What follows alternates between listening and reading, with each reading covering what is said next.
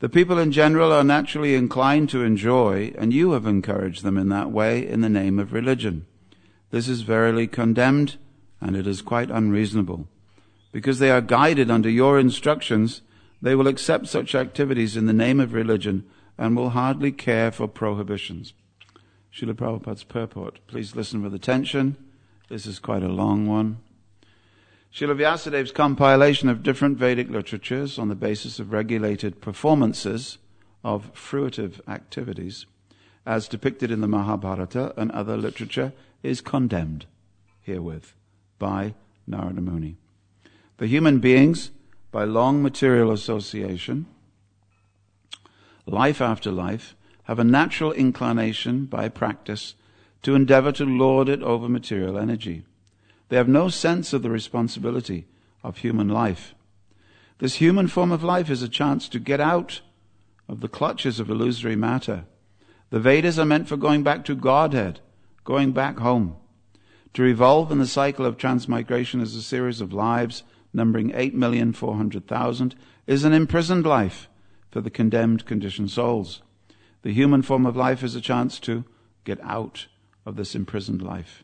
And as such, the only occupation of the human being is to reestablish his lost relationship with God. Under the circumstances, one should never be encouraged in making a plan for sense enjoyment in the name of religious functions. Such diversion of the human energy results in a misguided civilization.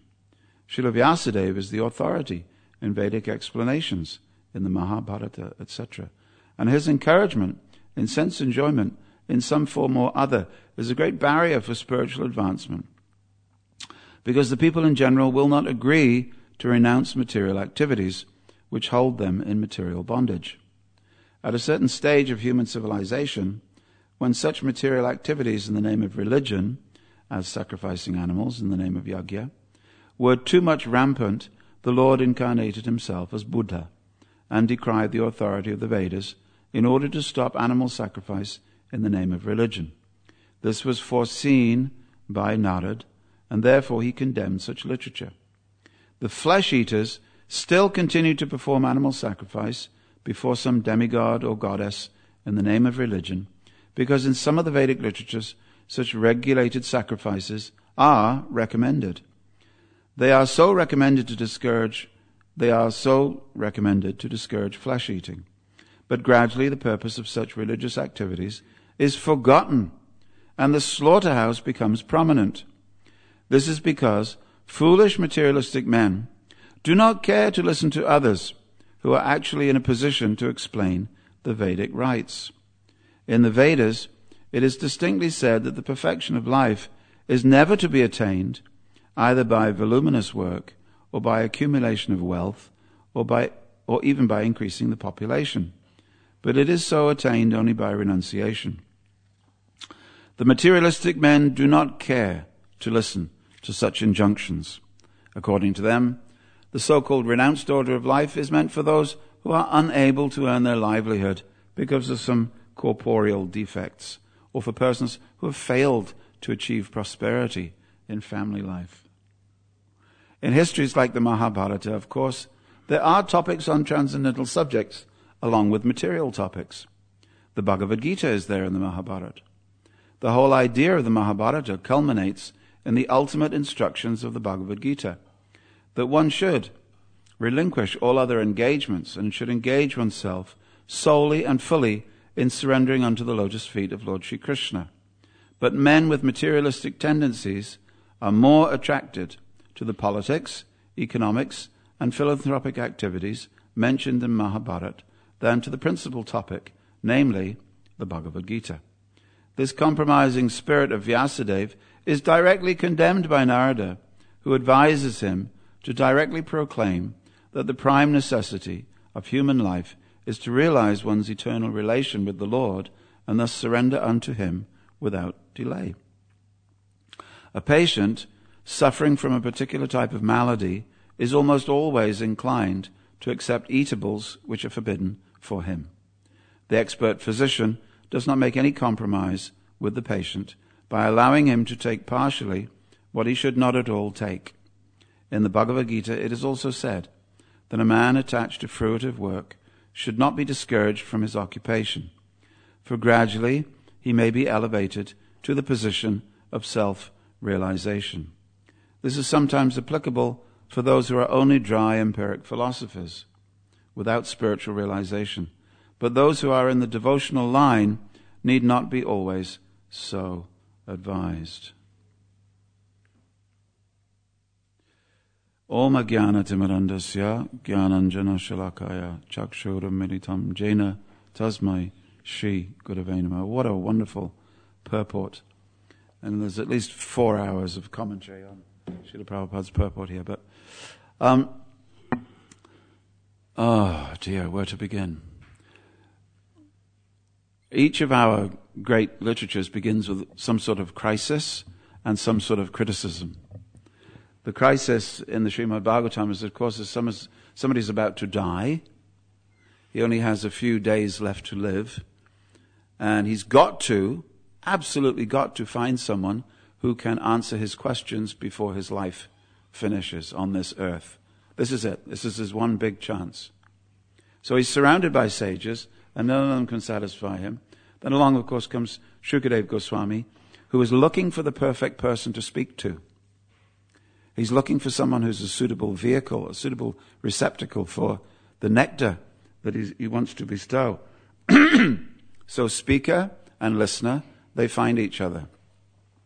But it begins with a crisis, you see.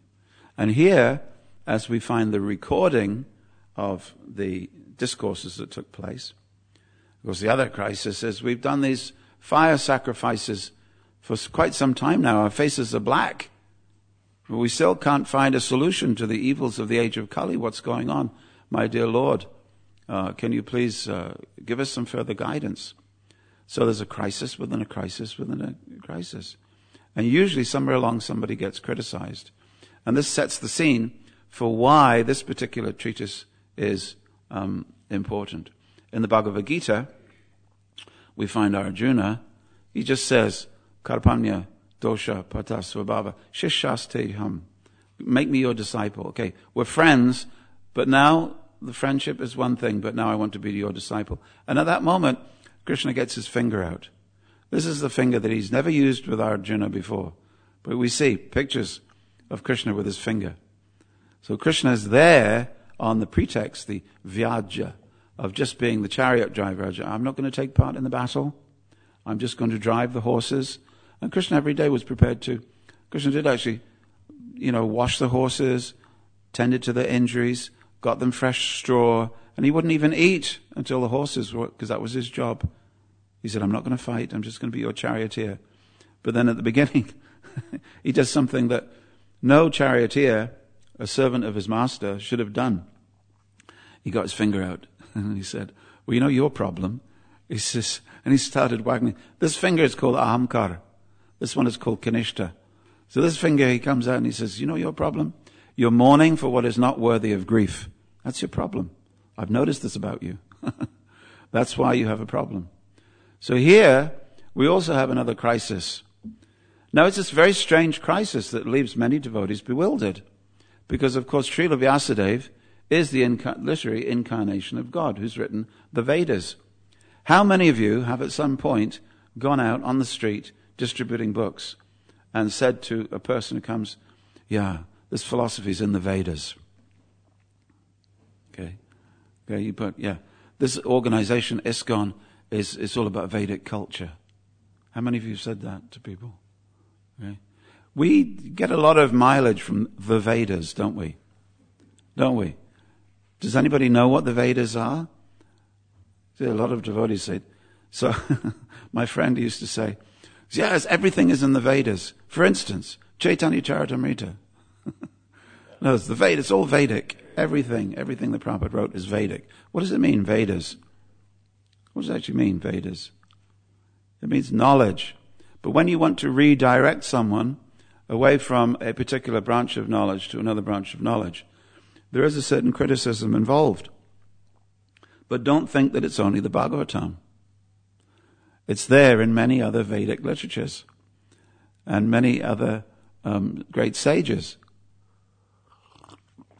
and it goes back to Vedic times. Vedic times. So we so uh, uh, there's, there's a there was an ongoing debate: should a person take sannyas after having gone through Grihastha life? Who says yes? Should they have experienced Grihastha life and then take sannyas? Okay. Who says no? A, a brahmachari can immediately take sannyas without having to go through Grihastha life. Huh? Would you be surprised if I told you that this debate goes back to the beginnings, to the, back to the very beginnings? And it's a debate between Yajnavalkya, who wrote something called the Dharma Sutras, and Bodhayana. And they both had, they had different opinions. So, Vedic culture means that we have a culture where there uh, are different opinions, and it's okay. How about that? We have different opinions, and it's okay. It's all right. There are some cultures that wish to have a monoculture. If you believe this, you're saved. If you don't believe this, you're going to hell. You will never ever find that in Vedic culture. But what you will do is you'll find, because it's not a monoculture. It's not a one religion fits everybody culture. It's not a one size fits all shirt to wear. Everybody has their own prescription. Just like when you go to the doctor, if you go to the doctor and you've got a stomach ache and your friend has got a throat infection, you don't expect the doctor to give you the same prescription. You'll get a different prescription from the doctor. Why? Because your problem is your throat and your problem is your stomach. So the Vedas are like a doctor, because God is like a doctor. What is the disease? Bhavarog. Bhavarog, the disease of existence. Okay. But you can't handle the medicine, and this person can handle the medicine.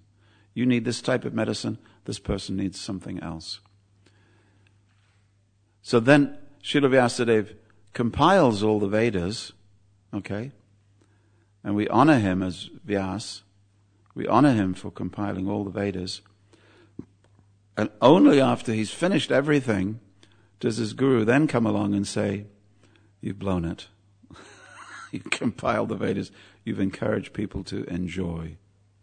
Now, had he not compiled the Vedas, do you think those people would have read the Chaitanya Charitamrita and been interested in the highest philosophy of bhakti? This movement of ISKCON has been trying for forty-five, fifty years now to in, encourage people to take up the highest, highest philosophy of the highest part of bhakti with the most merciful Chaitanya Mahaprabhu. How are we doing? We're doing okay? Okay, how are we doing? How many people want the highest of the high? Okay, there's not a lot, is there? Okay, you've got an answer to your question. It was kind of a rhetorical question, you know. How are we doing? One time someone came to Prabhupada and he said, "Oh, I read about Kshatriyas, oh, Swamiji. I read about Kshatriyas. I would like to be a Kshatriya for Krishna." You know what Prabhupada said? Did he say, "Oh yes, my movement has a place for everyone"?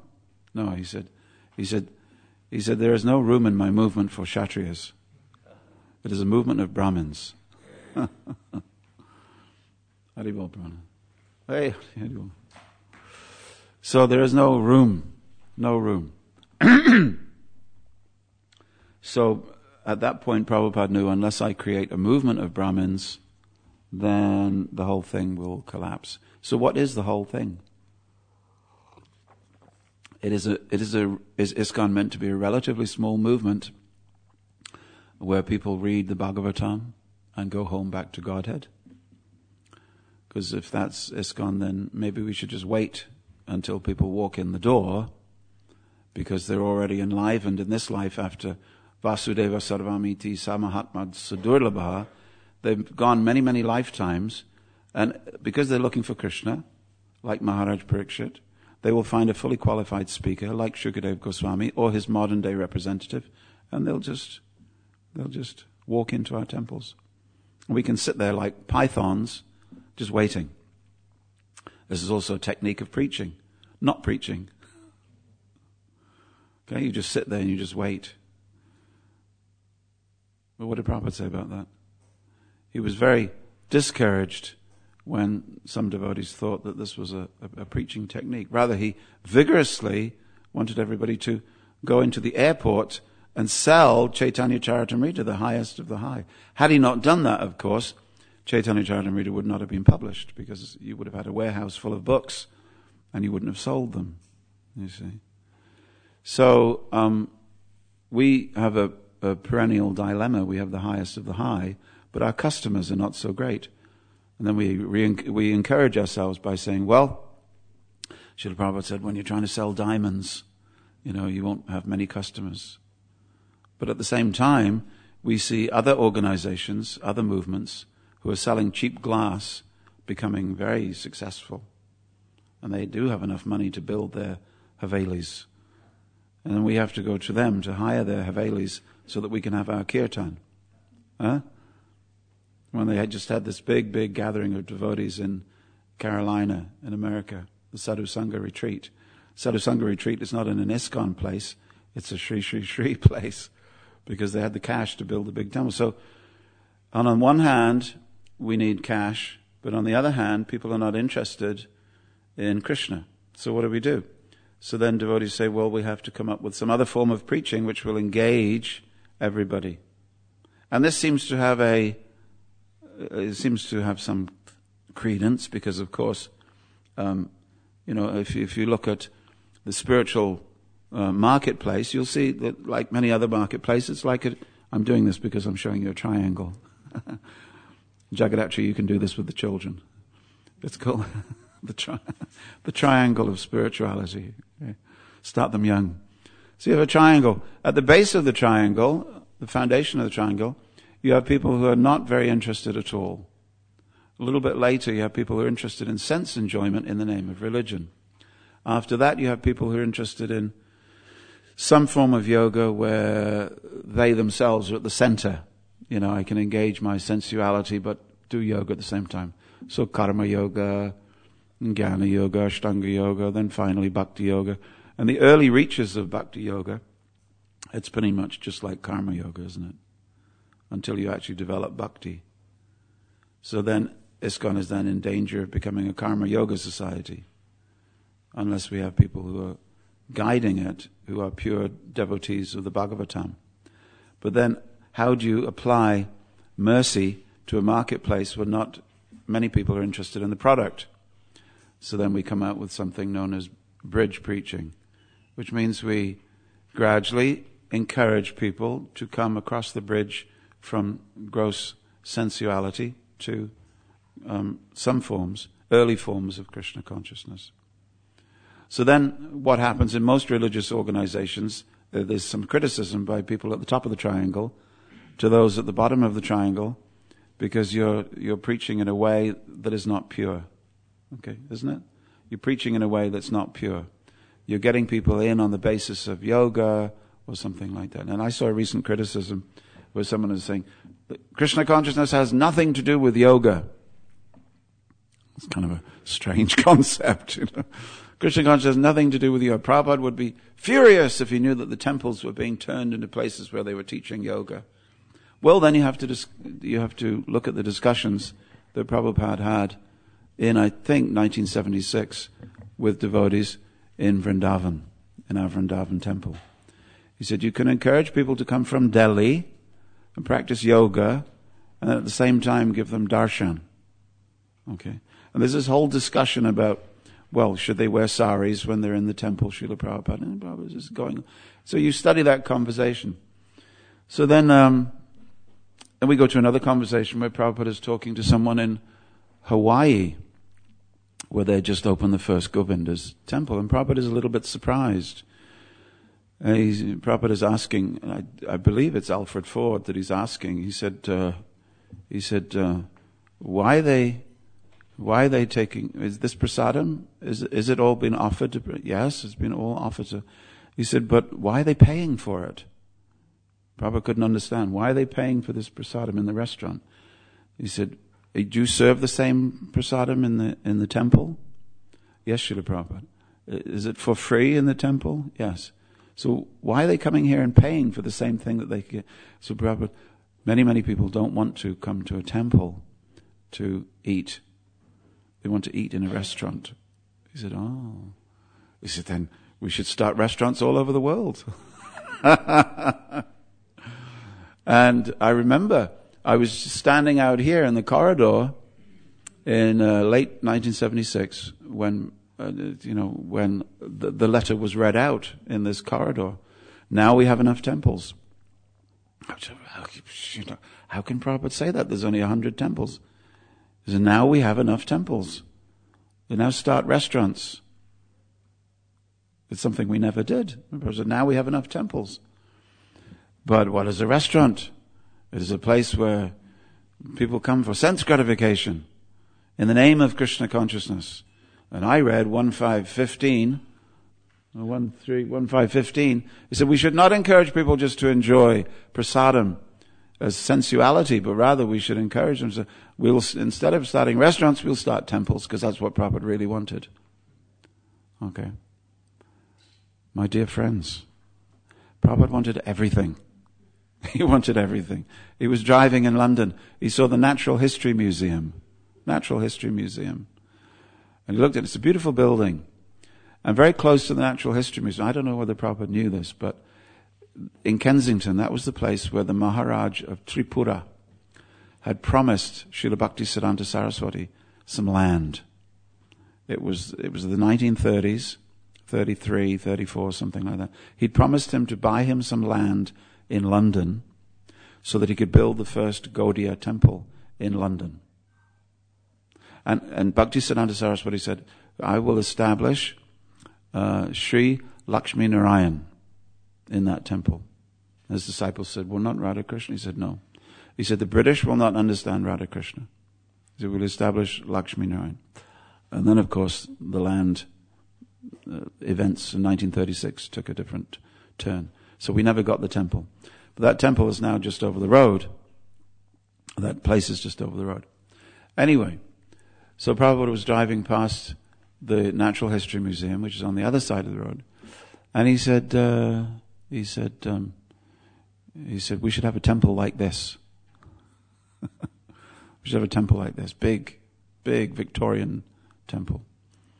And on another occasion, he said, he said, he said, uh, we should have a big temple made of glass in Regent's Park.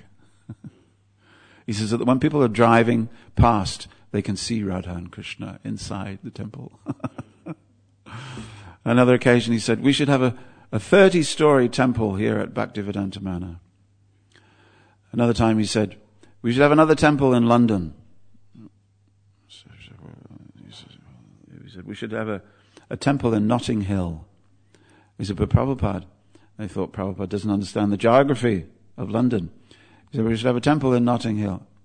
Why, Prabhupada? He said, because the people, then they can visit the temple, we can spread Krishna.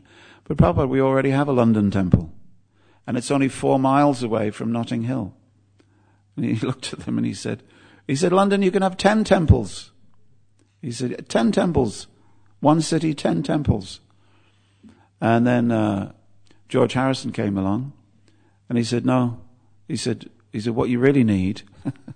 So he actually told Prabhupada, what you really need is a place like the Self-Realization Fellowship, you know, big headquarters in the country. So that's why we now have this place. And the deities that were meant to be in Notting Hill are on the altar here. So this was actually meant to be the second London temple. How do we combine mercy towards people who are suffering in gross sensuality, which is most of the world, with our heartfelt desire to give them the absolute truth, which is Shri Shri Radha and Krishna, the object of worship, and Harinam Sankirtan is the principal method of attaining prema bhakti. How do we how do we do that? So we look at the way Narada Muni himself. Now Narada Muni, I don't know, you know, whether you can really trust him sometimes. He comes and he says all this. But when he gets a chance to preach, what does he do? He's preaching to uh, Magrari, the hunter. And he definitely gives them a message that is not about Sri Radha Krishna Bhakti. What does he say? He says, you know those animals that you half kill He says, can you just kill them one hundred percent? Just kill them completely. Here is Narada Muni preaching animal killing. Why? Because it's the next step up for Magrari. He can't understand anything else. He can't. Nobody wants to be preached to by a person who will take away their livelihood. You see? If you have to give it up, I'd like to take to Krishna consciousness, but I'm afraid of what I'd have to give up. How many people come to us and say that? What do I have to give up? And suddenly onions become like this really precious commodity that no one can even imagine giving up. Eh? Onions is like the greatest sacrifice in life. You know, some people say, now, I'm from Cornwall, which is right, it's the Siberia of England, Maharaj. It's like so far away from civilization, you know, it's just, they do, they used to do mining there for copper and tin and everything, and now they do farming. But I'm from there. I had, I, the only thing I knew about garlic was it was something French people had. And it made your mouth smell. And in my mind, garlic was something that you should never eat. But I'd never tasted it. So the devotees came to me and they said, oh, you have to give up garlic. And I said, what's garlic? You see? So, uh, but for many people, giving up garlic is just, uh, oh, it's, unmen- it's unthinkable. How can I possibly do that? And uh, Bhaktisiddhanta Sarasvati told the story of the Marquis of Zetland, who when he was... Um, because they had a Guru Puja, they had a Vyasa Puja ceremony. May God bless you. They had a Vyasa Puja ceremony in London, and it was attended by no less than seven people who were lords or sirs or had letters after their name. They were dealing with the very upper crust of society. So he said to him, uh, how can I become a devotee? He said, well, and then he started telling him the regulative principles. He said, oh, I could never do that. So I'm attracted to Krishna, but I cannot follow your rules. What do we do? What do, what do you tell somebody? So, of course, if you're a Bhagavatam preacher, nigama kalpataror. Huh? Nigama kalpataror. Galitam phalam. Okay. This is the book that doesn't mess around. From the beginning right through to the end, it's all nectar. There's no skin, there's no seed, there's no pulp, there's no hairy bits in the mango that gets stuck in your teeth. There's none of that. It's just juice, all the way through from the beginning to the end. Okay? So, as a preacher, I say, it's my way or the highway. Okay? How many people have taken the highway in our history? So most, what most religion, what most religious organizations do at a certain time after the founder is a memory, they split. And they split along lines which are very clearly defined, for instance, in Christianity and Judaism. Okay? You have, you know, the ultra-Orthodox. Now, they're not, they don't see themselves as ultra-Orthodox, but that's what people who are down in the pyramid call them. You're ultra-Orthodox. It's a sort of a, you know, demeaning term. So there's ultra-Orthodox, Orthodox, Reformed, and then you go down the scale until you have people who are really accommodated, you see, people who don't practice very much. I say to many people, so I get to meet Jewish people and say, you, are you Jewish? Oh yeah, but I'm not, you know, I'm not practicing. We don't have two fridges. Something they do, you know. We we use electricity on Saturday, on the Sabbath. So are you, are you a Catholic? Yeah, I'm a Catholic. And then their face falls. They go, but I'm not really, I'm not, you know, I'm not really, you know, not really practicing as such. Sometimes, you know. Are you Muslim? Yes, I'm a Muslim, strict Muslim. Do you know the Quran? Well, no, I've never really read the Quran. You know, we try our best. So then what the leaders of uh, these organizations do is sometimes they, taking their, you know, taking their thing from perhaps somebody like Narada Muni, they begin to chastise the next level down. You know, and in our organization, we do it in the name of Prabhupada. Okay? Prabhupada would be furious. Dot, dot, dot, dot, dot. Fill in the dotted line with your most precious idea or your most precious practice. Okay? Is everybody's got a Prabhupada would be furious because out comes the finger, because you're not anything. It could be anything. And of course this finger, it goes from doing this and it goes downwards and it hits the keyboard. Huh? Prabhupada would be furious. Prabhupada would be furious. So it is possible, my dear friends, but only it's possible if you have a disciple. If you have a, if you have a disciple, then maybe the disciple will take you seriously. If the person's not a disciple, maybe they won't. But in many cases, even the disciples can't take their guru seriously because the guru criticizes something that they're attached to. Srila Gaurkishore Das Babaji, he said, he said, uh, he said, you know, a man can take criticism from his wife, his mother-in-law, his uh, children. He can take criticism all his life. But if the guru once, just once, criticizes him for something, he says, then he doesn't see that disciple for the rest of his life. Okay? Nobody wants to be told what to do, and everybody is attached to a concept that is their most favorite concept. And it doesn't end when you become initiated. It's, the initiation is not the, the demarcation line between surrender and not surrender. People think it is. You know, when did you become initiated? Ah, oh, I surrendered in such and such a year on the twenty-fourth of June. Okay, that's when I surrendered. Well, actually, you didn't. You didn't really surrender, did you? You just got initiated. That's the beginning of the beginning of the beginning of your surrender. So we um, then chastise the people who are above us. What do we say? Ah. They're just, such and such Maharaj is just a fanatic. They're just a fanatic. Prabhupada would be furious. Prabhupada would be really annoyed if he saw this person's a fanatic. And it's possible about anything. Anything you can think of, it is possible. Because Kali Yuga will enter into a religious organization.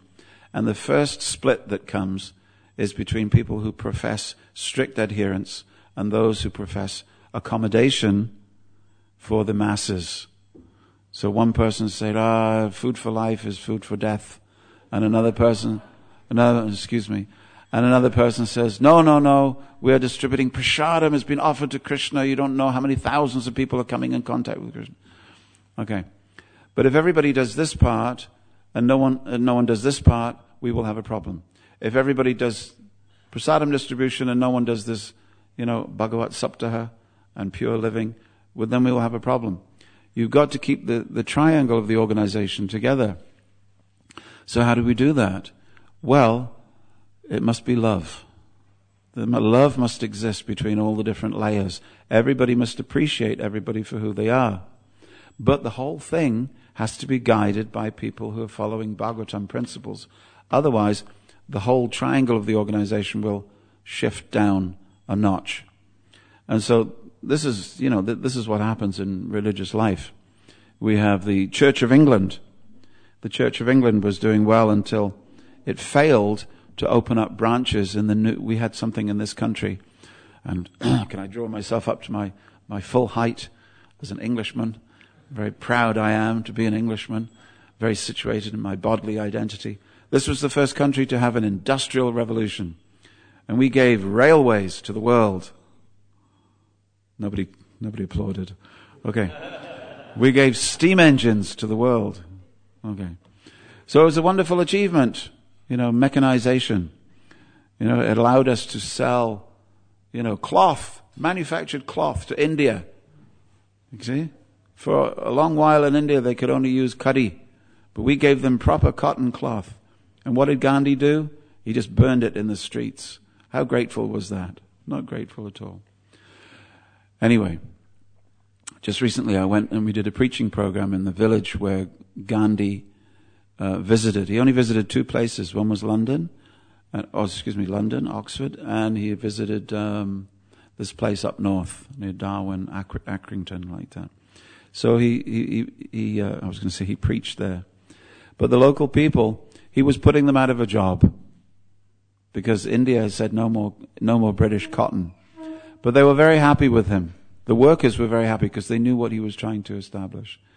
They knew he was trying to crush the bosses. Anyway, so the Industrial Revolution came from here, and uh, we did uh, uh, so many things. What was my point? How did I get onto that point? Tell me. You weren't listening, Radha Govinda? Huh? Thank you very much. Thank you very much. Kulashekha couldn't keep up. So the Church of England couldn't keep up because Birmingham went from being a little village to a big town. But all the churches were built in Norman times. You go to, Norman times means that, go into any English village, you'll see a church that was built in sort of like average between ten eighty, it was like nine hundred years ago, or one thousand years ago, up until the sort of twelves, twelve hundred and something. So very, very ancient churches. And each of those came with a patch, and each of those came with a, a livelihood. So if you got a church and a patch, you know, a, a, a parish, and you had your congregation, then you had a living. So most people are interested in preaching the word of God, but they want to be paid as well. Something that we've never done in ISKCON, you see. And there's a great debate going on. Well, if the sannyasis can go all over the world and live off their preaching, it's not exactly, you know, getting paid for reading. They're not exactly professional Bhagavatam reciters, but they are going from temple to temple, giving Bhagavatam classes. That's really how they maintain themselves. Then what about other people? Can't they do it as well? So there's a discussion going on because we really need preachers to be fixed in position. So, because otherwise ISKCON then becomes a revolving door. We have very firm firmly situated people on the one echelon, and on the other echelons, they have not two pennies to rub together, because you should not take money from ISKCON. Okay? So what do you do? So we never get a paid priesthood, and that means that we never get congregational development even after fifty years. So people are thinking about these things. We're thinking about ISKCON long term. But the problem is, I get very attached to my congregation. I get very attached to my congregation, and I don't go to Birmingham because there's no church there, and nobody wants to build one because there's no congregation to put in it. So then who goes there? It has to be a breakaway group from the church. So the church at that point split, and the Methodists, they took up the cities that no one was preaching in. A little while later, one hundred, two hundred years later, the Methodists themselves had an established priesthood, okay, dealing with people who didn't quite want pure devotion to Jesus, but they wanted other things as well, prestige and power and status and philanthropic activity. And uh, then um, uh, another group started. They said, well, we will work with the poorest of the poor. And that group became known as the Salvation Army, you see. So here you have an organization which was breaking, breaking, breaking, breaking. So um, Prabhupada created one thing called ISKCON. The way it remains integrated is A, not criticizing someone when they're doing something else, okay, using Narada Muni's finger wagging as an excuse. But the other thing is to keep it all moving, to make sure the top is as pure as possible, make sure people do actually get Krishna at the bottom. People actually have to get Krishna. Now, one criticism is that people come to uh, a, a Krishna restaurant and they don't even know that it's Krishna because the design, the decor, nothing allows them to understand that it's Krishna. So that we cannot do. Otherwise, that becomes, you know, I'm afraid of presenting Krishna to others. So we, it's, we, we've got to be um, uh, straight. But at the same time, do things in such a way that we encourage people to come from the position where they are now to the next position. So this is something that's not exactly the purpose of the Srimad Bhagavatam. So in this this particular book, the Srimad Bhagavatam, upon which we base our life, This is for people who already want to go back to Godhead, practically speaking. Dharma projita kaitava niramat saranam satam. So don't read this book if you're interested in other activities of religion. And if you want to read this book, you can read it up until this verse, but don't read it any further. Don't read it any further. It's like Rupa Goswami says, if you do not want to lose everything, don't look at that young boy playing his flute on the banks of the Yamuna, if you're attached to anything else in the world. But now, how to take a modern movement such as ours, to make it relevant and to make it accessible. This is the discussion that's going on. But actually how to give Krishna in different forms. Prabhupada seemed to do everything. He kept the standards really high, but at the same time, he pushed people to think about ways in which the general public, you know, in Los Angeles, for instance, uh, when they bought the building which would become the Los Angeles Temple, Prabhupada said, we can keep these, what are these called? Pews, Prabhupada. We keep the pews in so people can come and sit. And he said, and they can keep their shoes on. Prabhupada, keep their shoes on in a temple. Yes, because they will come. I saw that in Dallas, Texas. There, on the one side was the Govinda's restaurant, and on the other side was the Radha Krishna temple. So now in Texas, people have big boots. A lot of the men have these, you know, big, big boots. And so what they were doing, they had surgical overshoes, you know, these blue surgical overshoes they wear in a hospital, an operating theater, and they slipped those on, didn't ask people to take their shoes off, and they could come in for darshan. Oh my God, what's happening? Because which is better, that a person keeps their shoes on and has darshan, or take, you give them an alternative, take your shoes off and not have darshan? Well, shoes on, shoes off. I'm confused. Oh. Some people, yeah. That is why Jagannath on Sunday is coming out of his temple. And even the devotees will keep their shoes on. Isn't it? For that darshan, even the devotees keep their shoes on. Why? Because if you made it a rule that devotees have to take their shoes off for Rath Yatra, how many devotees would come? And Prabhupada also said, he said, these Kali Yuga pavements are not meant for bare feet. So we do Harinam.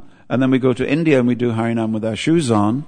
And in Jagannath Puri, the pandas come and they say, shoes, shoes, shoes, shoes. Chapal, chapal, chapal.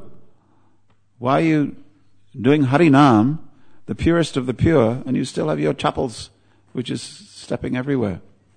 You see? So ISKCON could become a self-righteous, self-critical organization in which everybody's criticizing everybody else for not being what they think they should be, or we could remain together. Now, verses like this, we have to understand the meaning behind it. If Bhagavatam is to be written, you have to have this as the criteria. So he's getting, he's getting a criticism here, that you have encouraged people. But why didn't he come earlier? Narada Muni is the son of Lord Brahma. His brother is Atharva.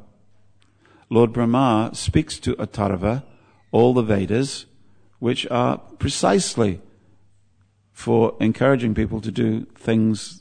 So, so why didn't Narada Muni come earlier? Why didn't he go to his father and said, Father, you're just encouraging people in the name of religion to do this. Why did he leave it till this point? Because at this point the Bhagavatam needed to be written.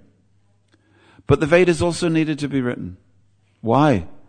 Because people are attached to Maya and how to prize them away from Maya. But if that's all you ever do, then we have a problem. Because no one will, even those who want to, will never discover bhakti.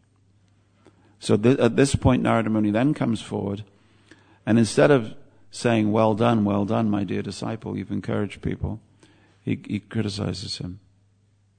But remember that he's coming at a certain point. Okay? So just like, oh, such and such uh, Swami, you have encouraged all your brahmacharis to get married. Maharaj, can I please speak to you for a few moments? You have encouraged all your brahmacharis to get married. Now no one is distributing books because they all have to make money for their griha. Do you really think that you've done the right thing? Oh yeah, maybe I didn't do the right thing. But it's in the Shastras. It's in the Shastras. It's Vedic culture. They should get married. I haven't done anything wrong. But Maharaj, now none of them are distributing books. Well, maybe there's half of them I should have encouraged and half of them, yes, Maharaj, that would have been better. See? So there's this this type of thing. Is that, is that my right? So, I've gone over time, but I would like your questions and comments, please, one or two questions I will take from Maharaj. If I've spoken out of turn, please chastise me as Narada Muni chastised Vyasadeva. We're just trying to see our way clear to have a practical. And Maharaj, I, I, he's also sitting on the front row here. I want to encourage him his social, social and spiritual activities as well, you see.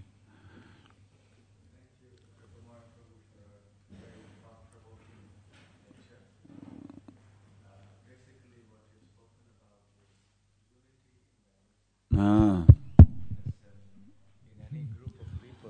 This is for those who are watching at home. This is Bhakti Rasamrita Swami from uh, India. He's speaking. He said, you are, he said the, we are talking of unity and diversity. Go ahead, Maharaj. And especially in a movement where there is a lot of philosophy and application of philosophy in times that are always changing, there are going to be differences of opinion and approach. Mm. And uh, I think you've, by the analogy of the pyramid, uh, concisely summarized everything, that this is how all institutions or movements will be. So that was a very nice point.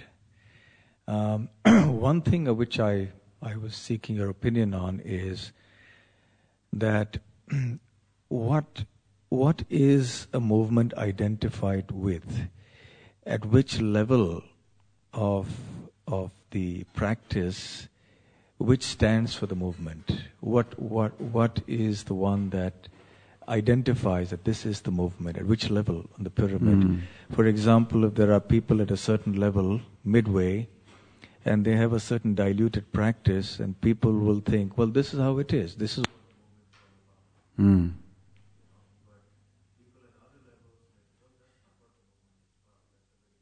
Mm.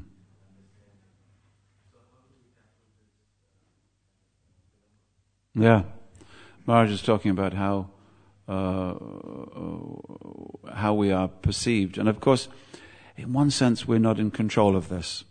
We're not in control of this.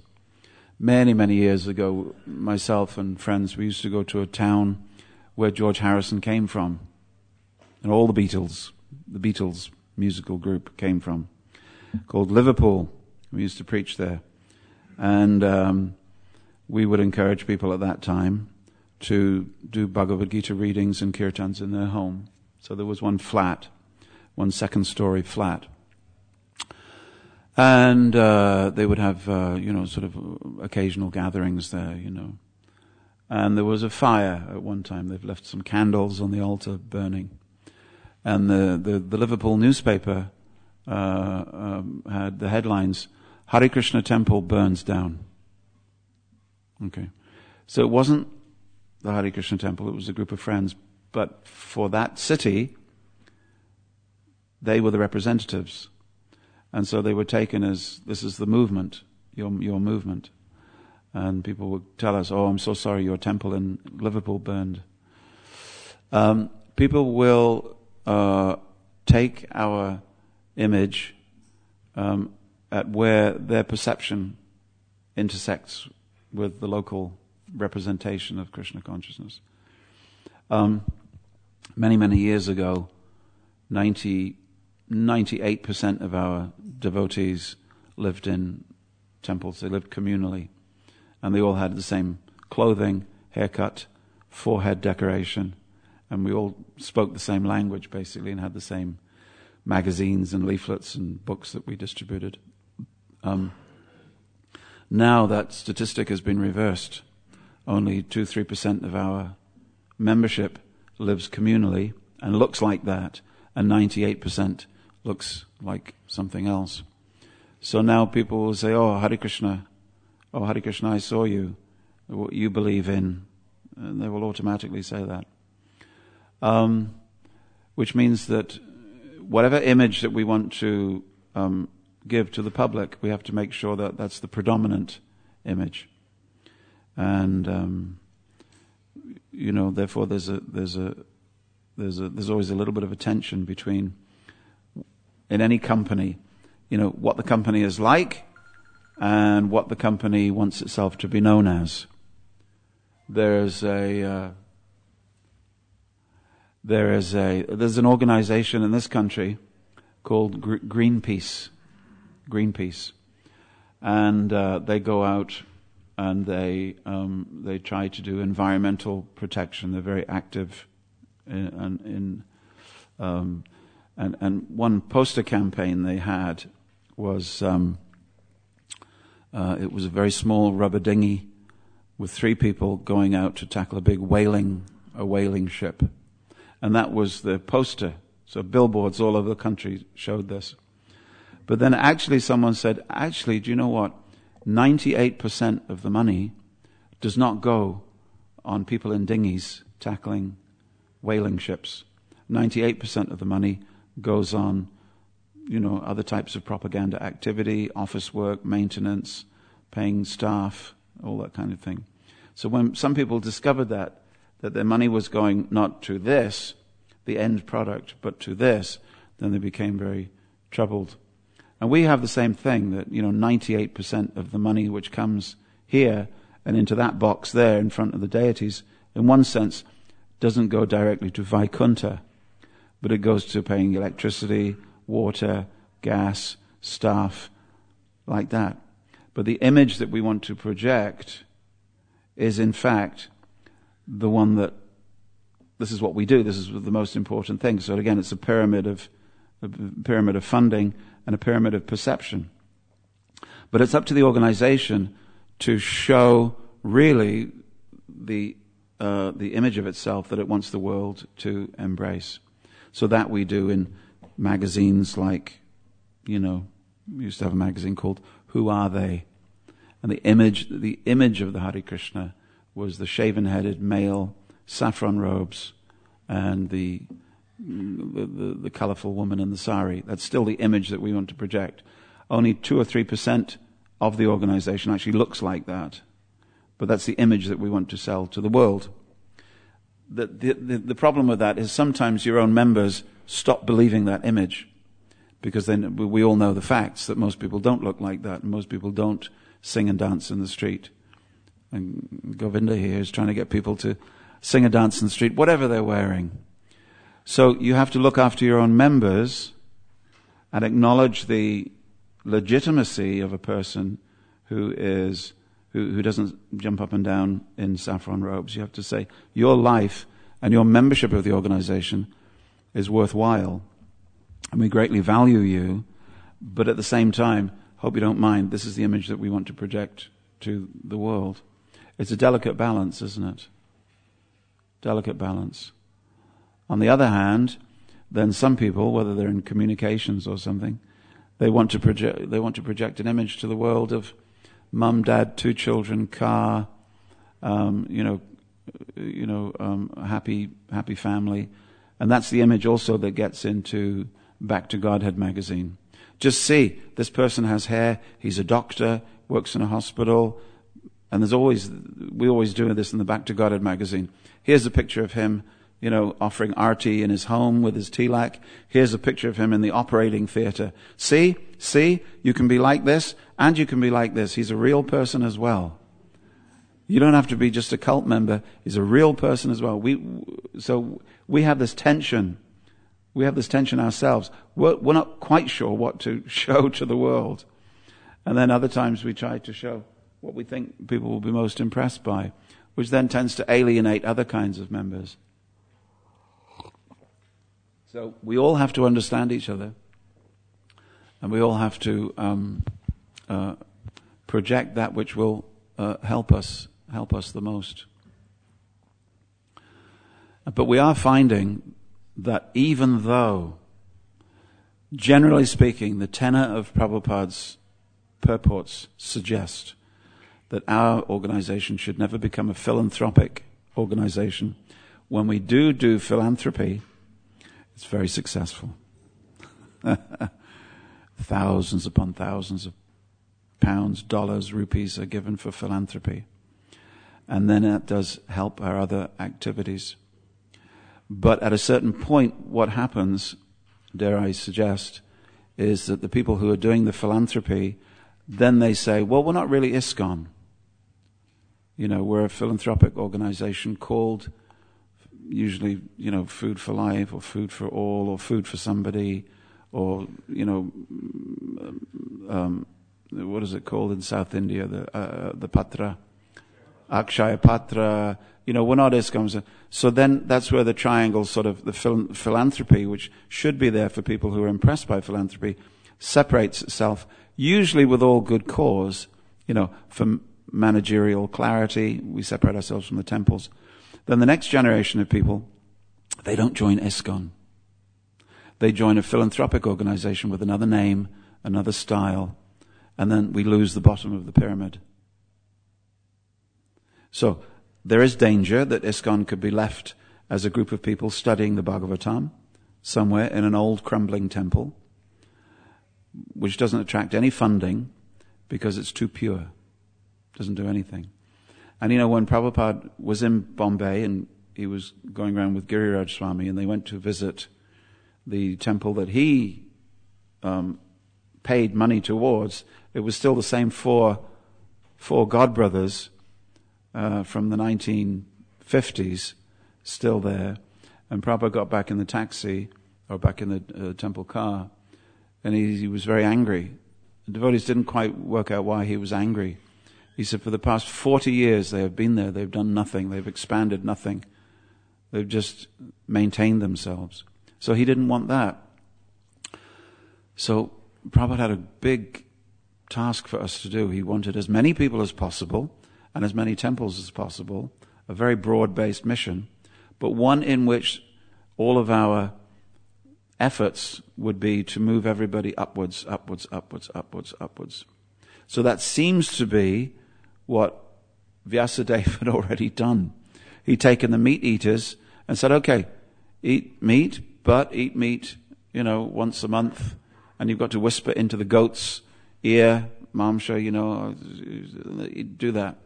And then Narada Muni comes along, who himself had already said, kill the whole animal. That's an example of his preaching. Kill the whole animal, don't just kill it half. And now he's criticizing him. But he's criticizing him after that had already been written. Which is my point here. I'm making the point that it needed to be written. And Narada Muni waited until it had been written, till everything has been written, before he came and said, actually, you shouldn't have done that. What you should have done is written this. See? So unless you have the this, unless you have pure Bhagavatam and a movement which is based on pure Bhagavatam principles, the other stuff can't belong to it. But we we have to be extremely careful that, you know, like a train, we're pulling all the different carriages. The train is the part where the engine is. And the link between the train and the carriage, and one carriage and another carriage, another carriage and another carriage, that's Vedic civilization. If the train somehow looks upon the carriages and say, what do they do? They don't do anything. None of these carriages have ever done anything in their life. Look at them. They just need us pulling them. You see? Then you, then you don't get anything. And there's one lecture where Prabhupada criticized the Brahmins in India. He said, because many, many people, he said, the lower, the lower castes, they need the Brahmins to guide them. This is how Vedic culture, the triangle of Vedic culture works. So he's saying they need people to guide them. But the Brahmins failed to do this. Therefore, the lower castes become Christians and they become Muslims because the Brahmins were not doing their job.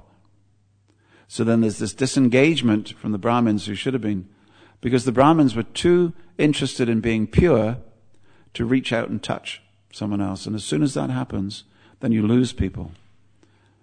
anyone who's too pure that I can't speak to you, I can't touch you, I can't engage with you, he said, well then I'm not interested in you. Compassion is the link. Compassion is the link, you see. And that's, uh, Prabhupada calls it the expertise of preaching. The expertise of preaching is to, what did he say? Catch the fish without becoming wet yourself. Okay? In other words, to be able to preach to people who have much lower motivation in bhakti than yourself, but to not become converted by them. So we don't want to see sannyasis growing hair and wearing an earring, just one earring, and wearing jeans in order to get down with the kids. And uh, you know that expression, to get down with the kids? The vicar says, you know, you know, I'm I'm I'm really with the kids. They really trust me. I, in order to preach, we don't want to see that. We have to stay uh, principled according to our own principles. But at the same time, somebody has to do that. So the train can only be a train. The engine can only be an engine. But the carriages can only be the carriages. They need to be pulled along. So everything has to, so the whole, ca- the whole, the whole train and the engines and the, the, and the carriages have to be pulled along. And we have to keep the wheels turning. But it's very um, risky. There's great risk involved. Okay? Hare Krishna. I don't know whether that solved anything, but it's, it's a purity at the top with compassion. And at the bottom, people who know what purity looks like and who are trying hard. It seems to that it will, you know, I'm trying. I can't do it, but I am trying. Hare Krishna.